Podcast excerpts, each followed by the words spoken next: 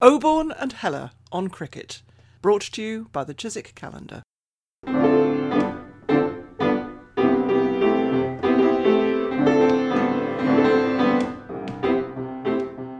Good morning from me, Richard Heller, in a rather gloomy southeast London. Hi, my name's Roger Alton, and I'm standing in for Peter Oborne and a great treat it is too, and much looking forward. We have two very welcome guests. We have um, a second innings for Annie Chave, and his first appearance was, um, rather cut short by the sad death of the Duke of Edinburgh, which we had to uh, give a lot of attention to. Uh, we're very glad to have her back. She's the editor of County Cricket Matters, uh, which does what it, it does, says on the tin, a publication that um, says that county cricket does matter. She's also a regular appearance on Guerrilla Cricket. With her is um, Rob Eastaway. Rob Eastaway is the author of a splendid explanatory cricket book, What is a Googly? It does say what is a Googly and much else besides. But both Annie and um, Rob are trustees of a wonderful organisation called the Googly Fund. Uh, the Googly Fund is a charity a recent charity in support of recreational cricket, uh, which we enjoy so much. We're going to hear about its work and um, its growing success. So, Annie and Rob, welcome to the podcast. Thank you. Thank you. It's great to be here, isn't it, Rob? It's great to be here, yes.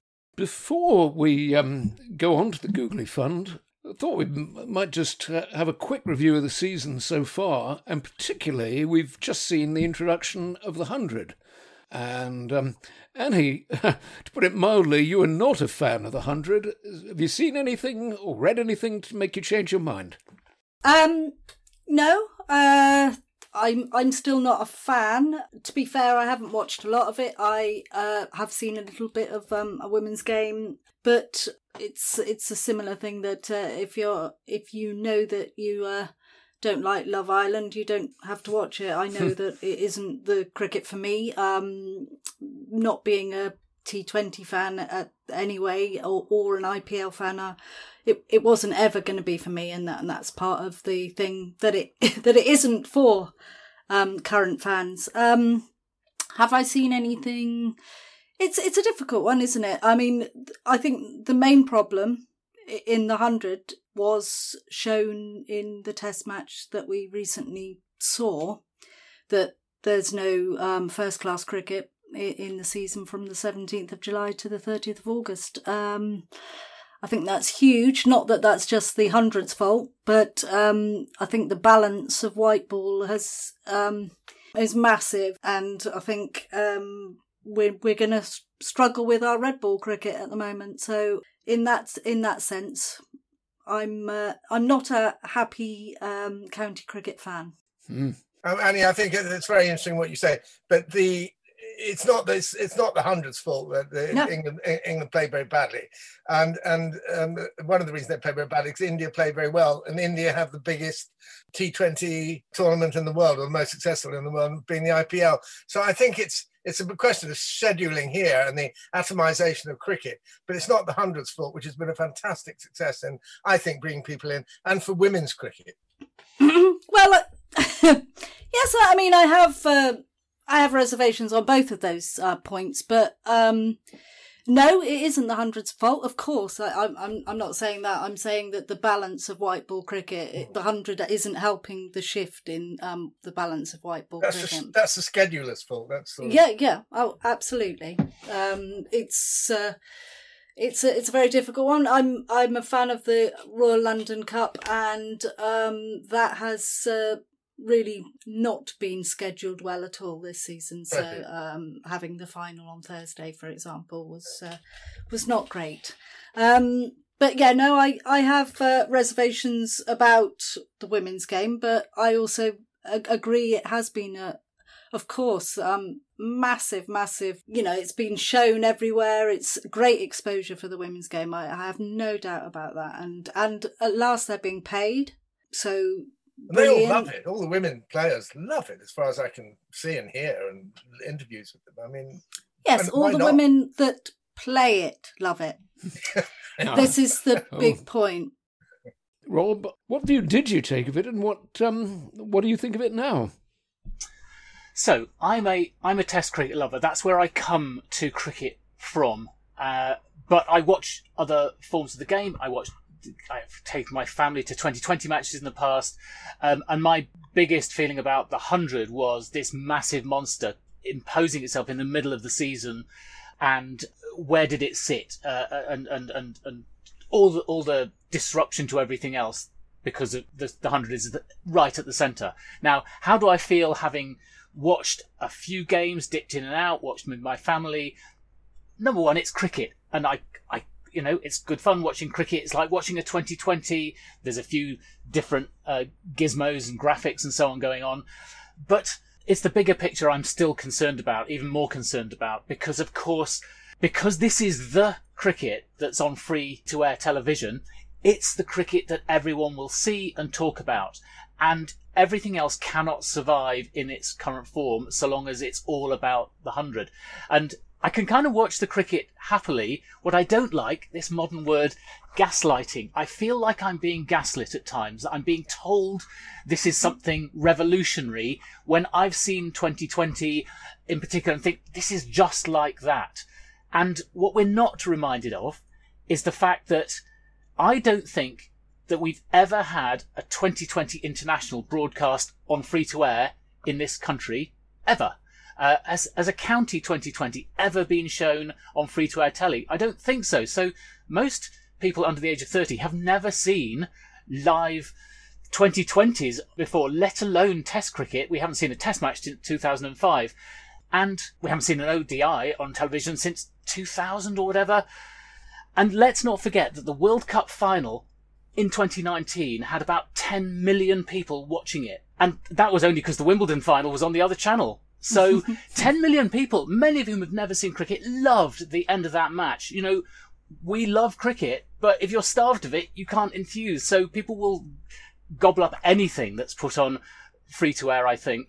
So, I don't. Yeah, exactly. I don't remember a time where you've had two, like you've had the BBC and Sky both advertising a sport so massively, and and that's a good thing. It's it's a good thing but it's also i mean the bbc have done wonders for sky um, advertising massive amounts of um, cricket um, and, and the website is covered and, and I, I get notifications all the time uh, about the matches on at the moment um, and and that's great but it but it does show that it could have happened at any point at any time. We could have had this. My my my other thought yeah I agree with all of that and my other thought is What's the five year plan? Where will cricket be in five years from now? I'd love to know what a season will look like. I can't imagine the 100 will get any smaller. But will the crowds turning up to the 100 want to go to a Vitality Blast game?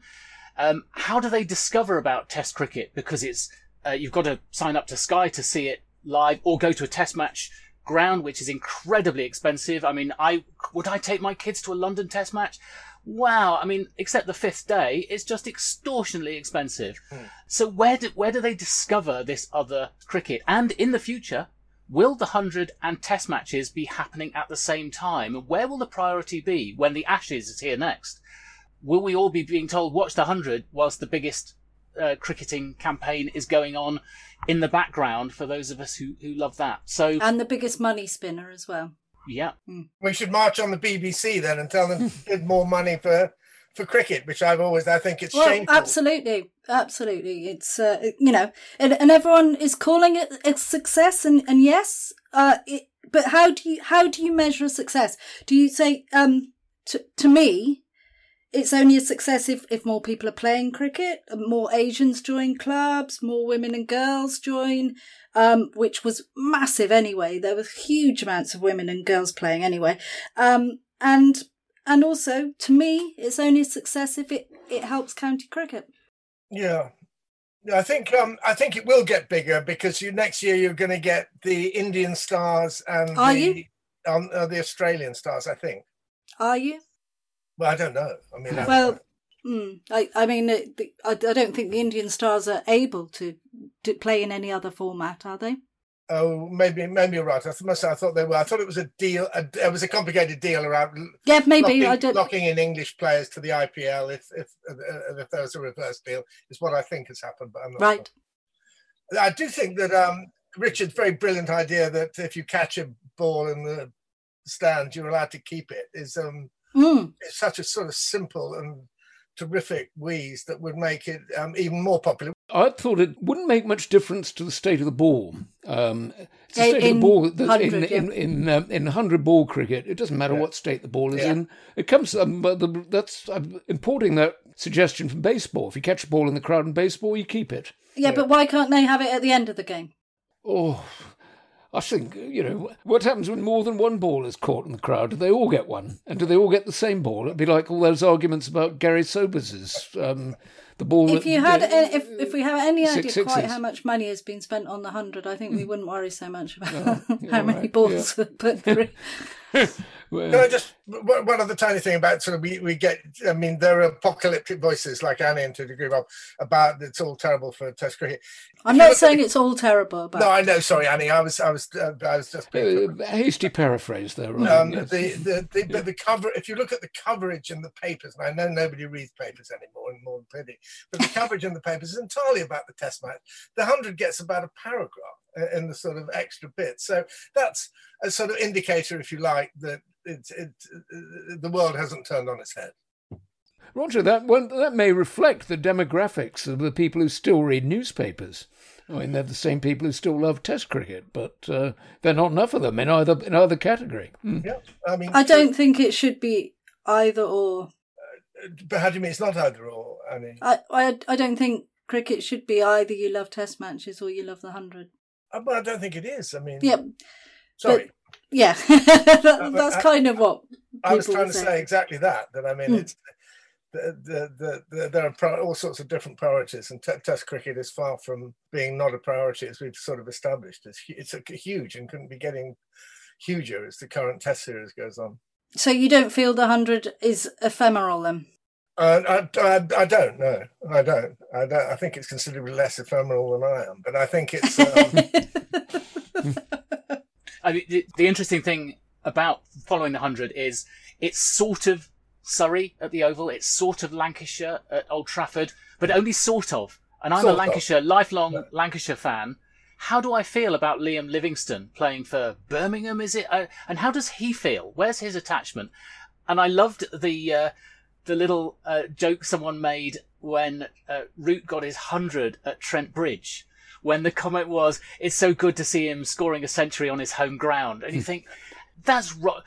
I, I, would be happier with the 100 if it was more intimately tied with the counties where it's based. So Manchester equals Lancashire. Lancashire players don't go playing all over the country. Yorkshire players best over Welsh Fire and so on. But there is a huge problem for the fabulous clubs like Somerset, like Essex or whatever, what is their future? Where do they feed into? Where do they identify with? How can you be both? And that's where I think there's a division beginning to happen. Absolutely. That's the, I mean, that is always and has always been the main concern for me for the 100 is what happens to the eight, ten sides that aren't hosting because it's massive. It really is massive. But I mean, so, I mean, fine. I mean, I'm not. A, but you've got counties in the you know the Royal London, the 50 over game, T20 Blast, and the county championship. So that's a reasonable thing. And the, and the hundred is just something different. The fact that Bairstow plays Welsh Fire or something, or you know, and Liam. I mean, I mean, I thought Liam Livingstone picking up a good paycheck and banging the ball out mm-hmm. of out of Old Trafford. So, um, but you all right? So, so I I'm a Somerset fan. I I haven't been yeah. able to watch my team hardly at all. Not the team I know. no throughout the season. Yeah. Um, and also, uh, you know, we're going to lose money on gates. We're going to lose money on membership. We're, you know, players are going to leave to go to the bigger clubs. I mean, that's happening anyway a little bit. Mm. But all of these things are, are damaging and damaging and, and further damaging in a sort of COVID ravaged county at the time. Mm. You know, mm. um, you, you are looking at massive, massive disruption from, from the, the smaller counties that aren't test match grounds that aren't hosting. But I mean, I, agree with you. Maybe there's sort of evolution. If you look at the sort of rugby that was played 30 years ago between sort of Preston Grasshoppers and whoever, it's now completely different. Same in Scotland in rugby terms. And Wales. Um, Uh, well, Wales, there's four bits, aren't there now? And there's uh, and similarly in the West Country, which is the you know, powerhouse. So but things evolve and change. It's not necessarily for the worst. That's all. Well, it is if if what you really love is going to watch your county play cricket, and it's not going to be the same. You you'll still go and see great cricket at Taunton, I know. The How cricket is that the- I like.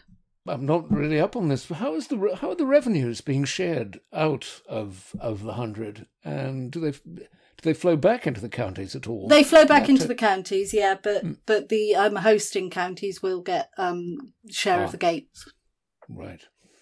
And um, I'm what worries me about. I mean, we said a moment ago, yes, you can, in principle, enjoy Test cricket and the hundred, but uh, together. But a lot of the marketing of the hundred was on the premise that Test cricket was simply too complex for certain for certain audiences, and they had to be recruited to something simpler. And um, and in particular, uh, there was the, uh, I think, very patronising assumption that women and children needed needed something simpler than Test cricket.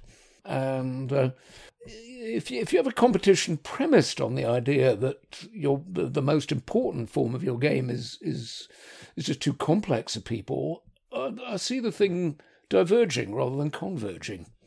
Yep, oh, absolutely. I mean, what, one of the positives that um, I have seen in in the one game I, I watched of the hundred is that they they do, and people have said at, at the grounds that, that they explain things a lot better than they do at cricket, and I think that's good for new new fans. But um, yeah, very very hard to know how you um, amalgamate the two. I don't know. Of course, this is this is entirely why I wrote What is a Googly in the first place. And uh, yes, and exactly. I've always Oh. passionately believed, and in a, in a way, I've always felt cricket did such a bad job of being Of inclusive, of explaining, and everything else. And my wife's American. I was used to talking to, you know, hangers on at cricket matches um, who didn't understand. And I thought, well, you can either give them that tea towel and laugh at the fact they don't get it, or you can actually explain this game and bring people in, and it's eminently doable. And I've always felt it was a huge open goal, you know, missed opportunity to um, bring people in and explain cricket. Um, I've had no difficulty bringing, you know, loads of people into into cricket as long as they're not patronised and you answer the questions they really care about. like when's tea? Yeah, and why are they rubbing the ball on their trousers? And Some indications aren't there that um, it has worked in its objective of bringing new, some new audiences to cricket. The opening weekend viewing figures did suggest that there was a younger audience in the viewing figures from red ball cricket, and particularly in um, that it, it had recruited more women viewers. Uh, and we've also talked about the exposure for the women's game. And uh, the cricketer had an interesting piece, which surprised me, suggesting you know, there was genuine interest in these new, totally invented teams who I thought would never get off the ground at all in terms of um, loyalty and identity. But Richard, at some point, all teams have been totally invented, haven't they? I mean, so I mean, it doesn't matter that they're invented. It seems to me, and I think that if you watch the telly, um, you can see that a lot of people are- having fun. They're just having fun. And in fairness to what Annie said, actually a lot of a, a lot of the audience at Test matches um, are blokes uh, drinking a large amount. I mean, Yes. and that is the case. And you're not getting that at the hundred, and that's probably a good thing. Though the, the the sort of men's games in certain quarters do tend now to be like the T20 and consisting a lot of sort of tanked up accountants building beer snakes, which is and and, and that's not very nice if you're a sort of eight year old, I guess. I don't know. I think that's um, that's been a problem with T Twenty, hasn't it? The Yeah, the, um, mixing crowd of the um, drinking culture, and then the Yeah. kids' family. That's that's always been the case. The hundred said it wouldn't. You know, it, it was very much a family thing. Yeah. But I think that's a really hard thing to do to, um, you know, make that change immediately. I think um, they're they're inevitably going to have um, some lads that have been there from the women's game onwards onto the men's game. You know, I think Yeah. yeah. Mm. But at least it's a go to try and get. You say you're not getting kids appalling numbers of tanked up accountants falling over after their Yeah. but there was that that could it could always have been done. That's the thing. Yes, it's yes, it may well be working, but it would have worked with 2020. Yep. It worked with the World Cup final with 10 million people watching. You know, um, where there's a will, there's a way. I've taken. Uh, we will get on to Googly Fund. Actually, we don't want this to all be hundred, but just one anecdote. Um, when um, when Alastair Cook scored his played his final innings at the Oval, mm. um, the, the, the there was a wonderful uh, enlightened policy of children are free this day. It was naught pounds, forty pounds for adults. Fantastic. It was a Monday. It was a school day. I took my son. He was the only child at the ground. He's, I've got a photo of him getting Alastair Cook's autograph. But um, the lack of joined up thinking to say, yeah, oh, it's, yeah. it's the last day, we'll make it free, but perhaps because we know no kids will come. So various gestures have been made to bring children and, and newcomers to test cricket, but not in any coordinated way. And it's required me to put quite a lot of effort to take my child to a test that was affordable. And, um, you know, this could all have been done. It could still be done as it's done perhaps more in Australia, but that's not where the priorities have been. No, no, and and uh, you're absolutely right about the effort, and I think that's that's a big thing that actually it takes parents' efforts to take them to county cricket, to take them to, you know, test cricket. Effort's important. Mm. Effort is important. It's, you know, what, what are we, what are we tra- what are we saying about kids and their lack of ability to concentrate? It's, it's a, it's an odd message we send them, I have to say. Say, um, uh, in one sense, cricket's gone backwards for children, hasn't it? Because totally. in my day, I mean, you sorry, sound like sound like the late Fred Trueman In my day, and I don't, uh, in my day, kids could play could play their own games on the on the outfield. Um, they were doing yeah, that at the Royal London Cup at, at Somerset um, oh, at good. Somerset the other day, and it was lovely. Very welcome, very welcome re- mm. restoration. Um, but um, I think we ought now to move on to the, to the Googly Fund. Um, you've been going since April this year. Rob, what made you decide that there was a special need for a charity to support recreational cricket? Well, I've been a recreational cricketer since I left university. It's the form of cricket that I absolutely love. I did used to play. I used to play, you know, college first 11 cricket, that competitive side of cricket. I quite enjoyed it, but I felt always like, you know, if you drop a catch, everyone's going to um, you know, criticize you later. Um, if you're not the best player in the team, you may turn up and play for a game and not not actually bowl an over that day, and you're supposed to be happy. So recreational cricket is extremely important to me socially and as a, as bringing out the joy and inclusivity of cricket. But my team, the Mandarins, who I played for ever since coming to London, we just noticed that the, the friendly teams we play against, the recreational cricket we play, there's just fewer teams around. The teams are getting older, and things are becoming much more league orientated. And in many cases, there's just nothing to support that side of, of social cricket. There's no initiatives particularly. And um, I think in many cases, a lot of clubs are just looking for someone to to give them a, a nudge and a bit of support. They're, they're short of equipment. They just need to bring in younger players who have no kit. So I wanted an initiative to, to, to support adult recreational cricket because I think children are well supported, but there's nothing that says to a 25 year old, would you like to come back into cricket and play a few games? And anything that will support that returning to cricket and playing cricket in the best spirit I think is a good thing. That's an absolutely marvelous idea, and I think what uh, Rob says there about the sort of experience of people who played a sort of um, random club cricket um, is is that everybody's getting incredibly old. And um, you're you're just it is quite difficult teams drop out. You're getting endless emails saying you know can you get field of team for saturday? All this kind of stuff. So i think it's just a really really good sensible off-piste idea. I think it's absolutely brilliant. And i wish it all success. I, re- I really do. I think it's marvelous and I think it is getting over league oriented and, and all that kind of stuff.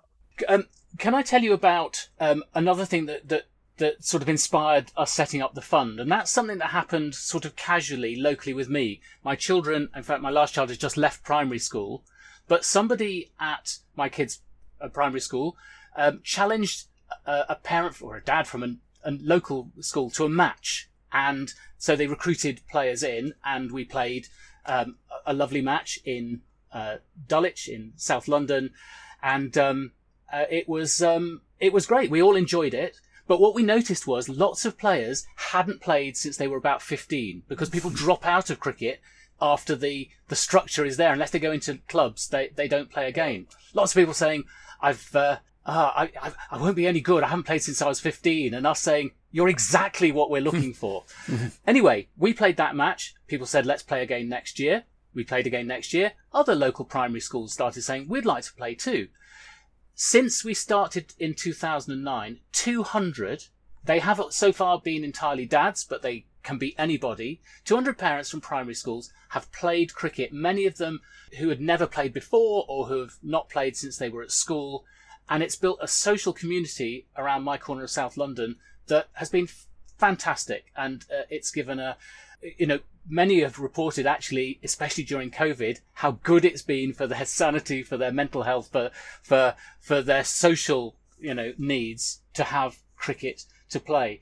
And th- the idea of getting parents from primary schools to play, I think this has got some potential to be rolled out and done elsewhere. Because the thing about parents of primary school children is they're youngish and they've got a reason to form a team because you've got the school as the sort of unifying factor. You've got a large supply of adults who have played cricket in some form or other, and it's got continuity that you can play in future. So, um, as part of the Googly Fund for 2022, we're actually setting up the Primary Parent Challenge, which is if you're a parent at a primary school, find a local primary school who you'd like to play against and uh, get two teams together, find a pitch, and we'll give you 150 quid minimum as a grant to go towards hiring a ground and getting a bit of kit and just kicking you off. And I'm hoping that once it's happened once, then if it's a success,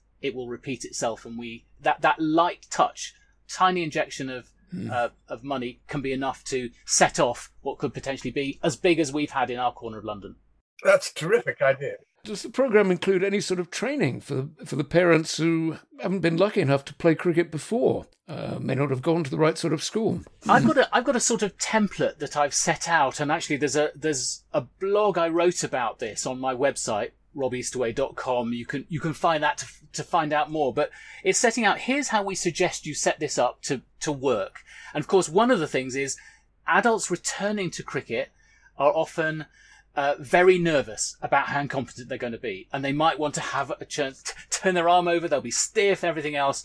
So if there are local nets to get uh, to to go and informally turn your arm over and, and, and have a go at cricket again, we we strongly encourage that um, as a as a way of, of reminding people how to play. Other than that, then people just turn up and do their best. But we've got little rules to to protect the really weak cricketers, like you can only have at most two wides or no balls in an over. Oh. Any more than that, and it just counts important. as a dot ball, which costs one run. So you don't get those horrible, embarrassing, humiliating 25 ball overs. Second rule, uh, you have to retire at 25. Oh. You can come back at the end, so you're not out forever, but it means that the strong cricketers are managed. Everyone gets a go, and it's actually quite strategic, and mm. it works really well. We play 30 over matches. Um, they're often incredibly close and, and exciting, but an incredibly broad range of abilities. I think you're only allowed to bowl maximum of five overs, maximum of three overs in any spell. So lots of people have got to bowl. So there's lots of ways you can make cricket inclusive and and it almost needs to be engineered. And you'll know, you know, a good captain can make everyone love a game of cricket, and a bad captain can hmm. ruin an afternoon for half the team at least. As can a bad umpire. Um, Uh, actually, that's that just uh, prompts me to say, what uh, uh, do you make any um, special provision for umpires and scorers who are so so important? We will fund anything that's going to help recreational cricket happen. And I, I include in that the ground staff, as someone who prepares the pitches, often uh, as a volunteer. And one of the clubs we've funded actually um, said, look, our, our, our amateur groundsman, um, his seed machine has broken or whatever. We need 200 quid just to, to fix it and everything. So we've given a grant to them because the groundsman is vital. To be honest, sometimes the tea maker is vital too. So mm-hmm. if there's a tea maker who for 30 years has been doing this unloved, unthanked or whatever, we would in principle, support an honorarium, a hundred pounds thank you to that person, just to say we value you. You're what makes this club work. So it's almost about finding the individuals who are the facilitators that make clubs work. And often it's one person or two people who make an entire setup operate. So we want to help those people. Yeah, it's it's an absolutely fabulous initiative. It is so so wonderful. I cannot praise it enough. Um, Rob and I met uh, over recreational cricket, didn't we? I think we we yeah. playing mandarins, and now um, my team, which is the Erratics in Exeter, we have a, a, a yearly game against the mandarins now. So um, all I uh, what I want to say is all those things you were saying about the parent um, game where you you bring in the the laws about you know somebody retiring at 25 and all those things are, are so so important in recreational cricket in friendly cricket. We do those in all our T20 games you know we make sure that it's a game for everyone. And consequently as the erratics we have over 60 fixtures in a season. Ollie. Wow. Um, including usually two at a weekend and one in the week. Um, and we, we have a big uh, pool of players um, that want to play. It's really, really healthy here because of the friendliness and that, yeah. that you know that real um that the game is the key not not anything else the game and and, mm. and mm. making sure everybody enjoys it is yeah. is the key and this is what rob is doing and it's it's just fabulous and it's so wonderful to be a trustee and to to you know get all these stories in and and, and hear from um people uh, what they want to do and, and be able to help them. It's just wonderful. It's a marvelous idea, I think, Rob. How does one plug this somehow? How do you? Is it just go onto your website? Uh, absolutely. There's a. It's very simple. Go into googlyfund.co.uk and you'll find all about us, what we support, okay. one or two examples of who we've supported already. Um, we are a charity, we're a charitable trust setting up a charity when you're yeah. small can be Ooh. quite a pain. So at the moment, wouldn't it be wonderful to have a just giving thing for people to be able to to, yeah. to, to, just give? It turned out to be horrendously complicated because I don't. I want to. Uh, I won't go into the technical details. So at the moment, if people do want to contribute, they have to trust us and make a payment into our bank account or um, you know to one of us as trustees. But that's but yes, find out about it and spread the word, and particularly the primary parent challenge because I think we could bring in so many of a next generation of recreational cricketer that way. Mm-hmm. Um, especially, the thing about parents as well is they have children, parents of primary school kids, so the, the, the children come along to the game and they watch cricket being played. They get brought into the culture of eh, this is a this is a social thing, and I can't think of any other situation where children are more naturally brought into adult company than a social cricket match. No, definitely I, not. I, was just reminded, Rob, the thing you were saying earlier of the infrastructure of a cricket match is still quite substantial in terms of you know pitch preparation, um, you know layout, uh, kit for the uh, for the for the middle, and then obviously the tee the purchase of the tea kit and the making thereof. I mean, it's you need quite a lot of stuff just to get a decent cricket match going, don't you? Basically, you do. I mean, Which and our principle, and I hope this is repeatable elsewhere, is for occasional social matches, you find a club. A, a school, maybe a, an independent school who's got a pitch or whatever, and you talk to them about hiring their facilities for yeah. an afternoon. That's what we do. It works very successfully. I'm I'm lucky to be in a part of London where there are a lot of cricket pitches oh. for hire, but but generally there are cricket pitches around in parks or whatever. Yep. So so then if the if the pitch has been prepared and they provide the stumps, bails, and scoreboard, everything else is by and large affordable. Especially if someone's got a bat, buy a new ball. You know, you can you can share, and that's the principle we work on. Brilliant. Is it having, Rob, is it having any success? You mentioned that the children get involved in um, in the matches with their parents or they get aware of the game socially. Is it having any, is Primary Parent Challenge having any success in making cricket penetrate um, the primary schools themselves? Because it's, you know, it's, we're very worried about its disappearance from schools generally, aren't we? Yes, gently it is. I think actually primary school cricket has possibly never been better served. There's all sorts of initiatives like All Stars, is it called, and and so on. Up to the age of 11, all over the country, you'll find so many cricket initiatives and kids playing. So that's fantastic. With my own children, I've seen then there's a decline, age 12, 13, 14, as exams come in. So it's what happens when they get to 15. Between the age of 15 and 25, you can lose all of it. So um, and, and partly what we're addressing here is how to pick up what was set up when you were young and, and implement it when you're an adult, as it were. Mm. Interesting. The well, other thing you get sometimes is that you're the person, somebody will say, I haven't played cricket for 15 years, I'm so sorry. And then they proceed to smite the ball out of the ground, more or less. Absolutely. But they love to know that there's other people like them and that far from being the hopeless cack-handed player who uh, can only snick it through fine leg and, you know, everyone laughing at you, the, you celebrate people like that. That's what makes cricket so fun. The number 11 who's hopeless, who scrambles a single. And that's the side of cricket that I love and mm-hmm. is often lost in, in us being immersed in the professional side where it's all about perfection. Most of us are not perfect cricketers. And, uh, and part of the, the humour of cricket, I mean, we all know cricket is a, a at its fundamental. It's a it's a funny game in every sense, and and, it, and it's, it's, a, a to be celebrated game, and it's a yeah. it, it's a joyful game if you actually um and we've had um six new people have joined our club this year and and that's that's a really we're seeing a, a real increase and and and youngsters too you know 20 odd year olds. It's and and and we they've never played before some of them and and if you can give them that um you know that chance to bat occasionally or you know try it in the field in in friendly cricket they gain the confidence. I've seen such improvement in some of our players over the years. It's incredible that that is very true, and actually, that is one way that you do get the fifteen-year-old committed to cricket is by is through social cricket. Mm-hmm. They get absorbed into the team, and so often the Mandarins will have one or two you know,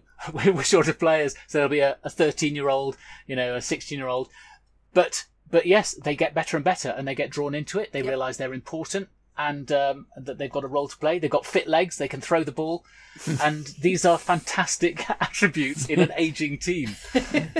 You can say that again. Yes, there's a lot of uh, ingenuity in, involved, in, isn't there, in field setting? You try and have one of these, you know, teenagers cover players like me who. who um, you know, have to dive for the ball in a hopeless, you know, because uh, there's no alternative way of stopping it at all. And if we don't stop it, we need some backup.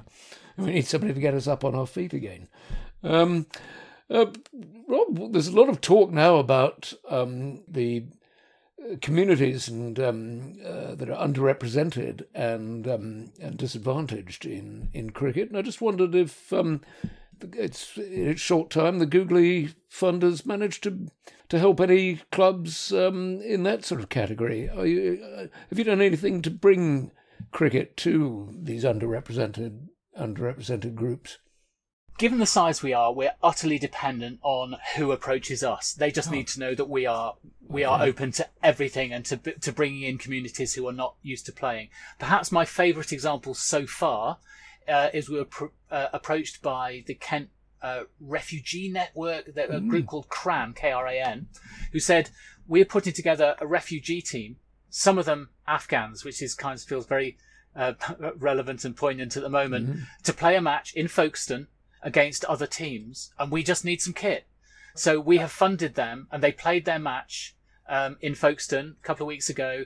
Uh, and you know what could be more fantastic than that to, to be giving a purpose and a and a and a sport, a team activity to to a group who would otherwise, you know, probably have just had no chance to be playing any cricket.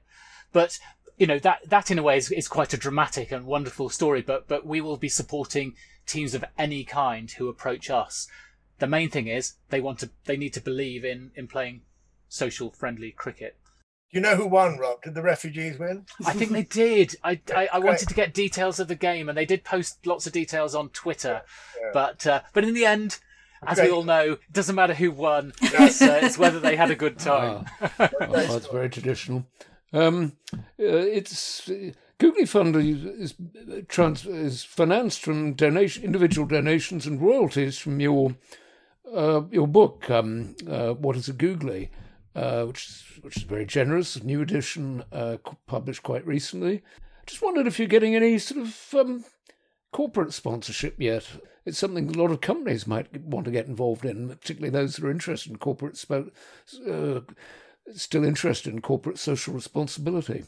Yeah, if if any if any companies want to approach us and say we'd like to support you, no strings attached, we will happily take donations. Um, I, I have had actually a fantastic donation from somebody I know at Admiral Insurance who have supported many of the other activities I've involved with schools and so on. So uh, a big shout out to the wonderful David Stevens. But our absolute, uh, completely unanticipated donation came from America. Someone who heard me do an interview about the Googly Fund on BBC World Service and this uh, this uh, chap from New Hampshire by the name of Ramaswamy just emailed me out of the blue and said, "I like the sound of what you're doing. Tell me more. And is there a way of transferring money?" And you know, it's sometimes hard to tell. Is this just a a, a, a bit of spam or is it a genuine email or whatever? But you know, I sounded him out. It was absolutely genuine. He said, and he said, "Can I send you a check?" So a check was in the post. I thought it's it's going to be at least a hundred dollars, isn't it? Because um, he wouldn't go to all that effort, but I've no idea. Anyway, a few days later, the check arrived. He had donated to us his entire um, COVID contribution from both President Trump and President Biden, about uh, $3,000. Mm-hmm. He said, I don't need this, and I want to support cricket because what you guys are doing matters more than that. And I just think how wonderful to discover. I've never been on this side of charitable work to see people who just say, I love what you're doing. Here's some money, and often incredibly generous. So I want those people to know we absolutely want to use this these funds in the best possible way to support something we all love, and all four of us as trustees, Annie and uh, colleagues Dan and Helen as well, are just uh, we're all utterly committed to social cricket.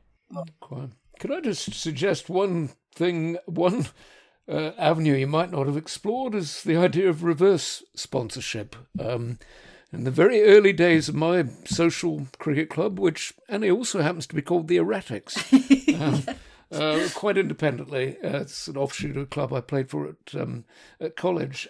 I managed anyway in our very early days, we really were pretty terrible. I managed to get reverse sponsorship uh, from a leading uh, equipment maker um, with a promise not to use any of their kit. on the pitch. I think it was Gray-Nicolls, and they said I think it was fifty quid, which was worth a lot in the seventies. yeah, uh, I was on our honour, of course, not to use their kit, and you know, had to cover up their logo if somebody brought. It. I hope you've never used their kit since. Uh, well, we've um, we've got a bit better. So that, we've you know lifted the embargo, um, lifted the embargo on ourselves. Anyway, it's something uh, I I just throw the idea into the mix. Um, I, I'm I'm sure, I'm sure both of you actually. I've played against the Mandarins in my time, so they they're they're really too good to um, work in a sort of uh, cricketing extortion racket like that. And I'm sure your erratics are the same, Annie. Yeah. Um, Rob, we ought to move on to your book, What is a Googly, which is, as I said earlier, it's a very, very, um, a very entertaining, very lucid guide to the language of cricket. Um, let's talk about the googly itself. Have you developed any theory of how the googly, or do you know um, how the googly actually got its name, which is uh, quite an obscure point? Well, it is. It is, and I think. I mean, I've I've dug around again, see if anyone's come up with new new thoughts about where it came from. It, it did emerge as a word sometime in the late 1800s, and people tend to think it came from Australia somewhere. It became sort of formally adopted in cricket when Bosanquet invented it as a delivery and the Bosey became the googly. But digging around further, the word googly was already in cricket, I think as early as 1885 people were talking about googly balls. It's just, it wasn't known whether that meant what we now think of as a googly or just um, googly as in googly eyed, which is a, an American term of, you know, squiffy all over the place or, you know, strange direction up in the air. Who knows? So, um, but I love, you know, I love the, the obscure origins of so much, so much terminology in cricket, which most of us don't know where it came from. Indeed, mm. when we think think about it a bit harder, think why. I mean, that makes no logical sense. But cricket doesn't have to make too much logical sense. That's part of the point. Indeed, there's, a, there's an American variety song, quite a famous one, called Barney Google. Mm. Barney, well, yeah, remember yeah. Barney Google with his goo goo googly eyes. Well, you couldn't get a bigger brand in the world than Google.com itself oh. now, of course. Yeah. Mm. Yeah, um, and a, a, few others we looked at as well. The Yorkers are very great. It's a pretty mysterious term, isn't it? It is. I mean, so, so, so um, and and I mean, some some of them sort of uh, you you can guess why Silly Point is called Silly Point because you'd have to be silly to stand there, and I certainly never do. Um, but um, but I, I remember digging around for for Third Man and thinking what third to whom, and there are various theories like uh, there used to be two fielders on the, the boundary, but this was a, a, third one was felt to be needed for when the ball was, you know, going down in that direction. Or is there like the keeper is the first man and the slip is the second or whatever? Um, and of course, I'm sure you're thinking this too. Of course, it, it is one of the few fielding positions that still has the word man embedded mm-hmm. within it. Um, and when I was doing the new edition of What is a Googly, well, one word that I did replace, and I have mixed feelings about it, but in the end, I thought the world is going towards batter as mm. a hmm. term for the bowler batter. It's, it's logical. The, the, reason I don't like it is it's a basebally word. That's that's my objection to it, really. Um, but third man, I did t- talk to people. Um, is that going? Is there going to be some sensitivity about that or not? So far, I don't think there is. But I suspect if we do change what we how we refer to it, we'll probably just call it third. Just drop the word man. In the same way as we kind of could you go to silly, we sort of do that anyway when playing cricket. We drop what we shorten the term. So I don't know what will happen to that particular term. I think everywhere else um, is sort of a neutral uh, word that can be used by anyone without any objection. I think that's right. Um, Annie, do you have any thoughts on changing third man and changing batsman to um, a neutral batter? Uh, it's um, yeah, it's one of those things, isn't it? I, I I always think, oh, why can't all names just be like bowler or you know, why can't we? Why do we have to have had these terms to begin with? It makes everything so complicated. But yeah, I think I, I think Rob's right. I think you, you have to look forward and and and move to batter. Um, just because you are going to be getting more women playing, you know, you're going to get, you, you can't just um, term it a batsman anymore. It's like a fireman, isn't it? Or, you know, things like that. That has, these things do have to change now.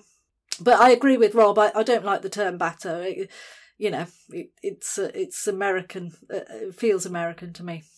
Actually, I think the problem is only there in um, in the English language, I think almost every other language doesn't have to struggle with um, masculine and feminine designations. No. I may be wrong. Um, Annie and Rob, I'm going to ask you both in turn. Which modern cricket expression do you find most infuriating? I'm sure you must find find some. I'll give you my own candidate, which is good areas for bowlers. When I was taught to bowl, or somebody tried to teach me to bowl, I wasn't told to bowl at an area. I was told to bowl on a sixpence. Anyway, what, what, um, each of you, Annie first. What what's your least favourite modern cricket term? Oh, there's there's too many. Um, I think I really really find uh, the maximum um, thing a really really annoying um, term. I, it's a six. Um, but there's plenty. I find uh, quite a lot of uh, the modern terms quite um, hard to listen to. How about you, Rob? Your least your least favourite bit of yes. new cricket language. Uh, I mean, some bits kind of come and go. So if you wait long enough, they just disappear again. So I mean, you remember, I mean, it's, it's it's now kind of disappeared. But corridor of uncertainty, when it was there and in the corridor, irritated me for some reason. It was a boycottism that got adopted by by everyone else. Uh, and of course, this season there was the threat of replacing wicket with an out, another baseball term. But that one was defeated by the people. So in the end, you know, the good terminology by and large stays and the, the stuff that irritates everyone by and large seems to, to disappear. Um, I mean, there's one term, I think it's actually quite old, but it was new to me a couple of years ago, and that is buzzers for overthrows. I'd never heard it, but everyone else around me said, of course they're called buzzers. I'm not sure how I'd managed to avoid it. Anyway, I don't like that. I don't think I'll be calling overthrows buzzers ever, but, um, but uh, I might well be being told, oh, traditional 1886 first buzzers. I don't know. Uh, can I just say, there's a great danger. I know it's all being playful and ironic, but there is a great danger in getting fantastically overworked up about things that really don't matter in the slightest, which is part of the sort of uh, problems of um, the modern age kind of thing. These things don't matter, but yeah. you know, the, the core is what you're talking about is your game and the people and the the wonderful um, collaborations that take place between Absolutely. people, the friendships that form for life, and all that kind of stuff. And whether it's called a buzzer or an out or a maximum, it's really neither here nor there, but fun. Rob, uh, apart from writing What is a Googly and um, being a co founder of the Googly Fund, you've written a number of books about mathematics, uh, explaining mathematical concepts. And uh, from your work as mathematician, you've um, devised a very um, interesting potential replacement for Duckworth Lewis, haven't you? Tell us about that. Uh, I think the important thing about the Duckworth Lewis system is the principle, the principle that when rain curtails a game, you have to find a fair way of readjusting a target uh, better than the, the system that was used in the 1992 World Cup or whatever, where suddenly South Africa had to score 20 runs off the last ball or whatever ludicrous thing it was. um, and by and large, what Duckworth and Lewis did was using historical statistical information to say, in this situation, when a team's three down and got 100 as a proportion of the to- target total, they win, you know, they go on to score, you know, 246 on average. So really, it's a set of statistical tables based on history and used to take any situation to say, well, given that, this is where on average you'd expect to get to. And I think in principle, uh, it's fine and it has generally worked okay. I mean, there are one or two slightly better, you know, tweaks that people have suggested or there are tweaks people have suggested which I think have strengths, but let's not go into the detail. The biggest problem I think Duckworth Lewis has is that it's taken away the sense that a cricket fan has of I know what's going on. Because in the end, when the players come off for rain and go back on again, the cricket expert doesn't know what the new target's going to be. It's entirely coming out of a black box. So they can't say to their friend they brought along, oh, what's going to happen is it's going to get adjusted to 160. And sometimes the, the adjustment looks wrong. It looks counterintuitive. It looks unfair. And there have been examples of cricketers saying, ah, that, that Duckworth Lewis adjustment was, was really bad. Um, you know, it was really unfair to our team. So, what's the way around this?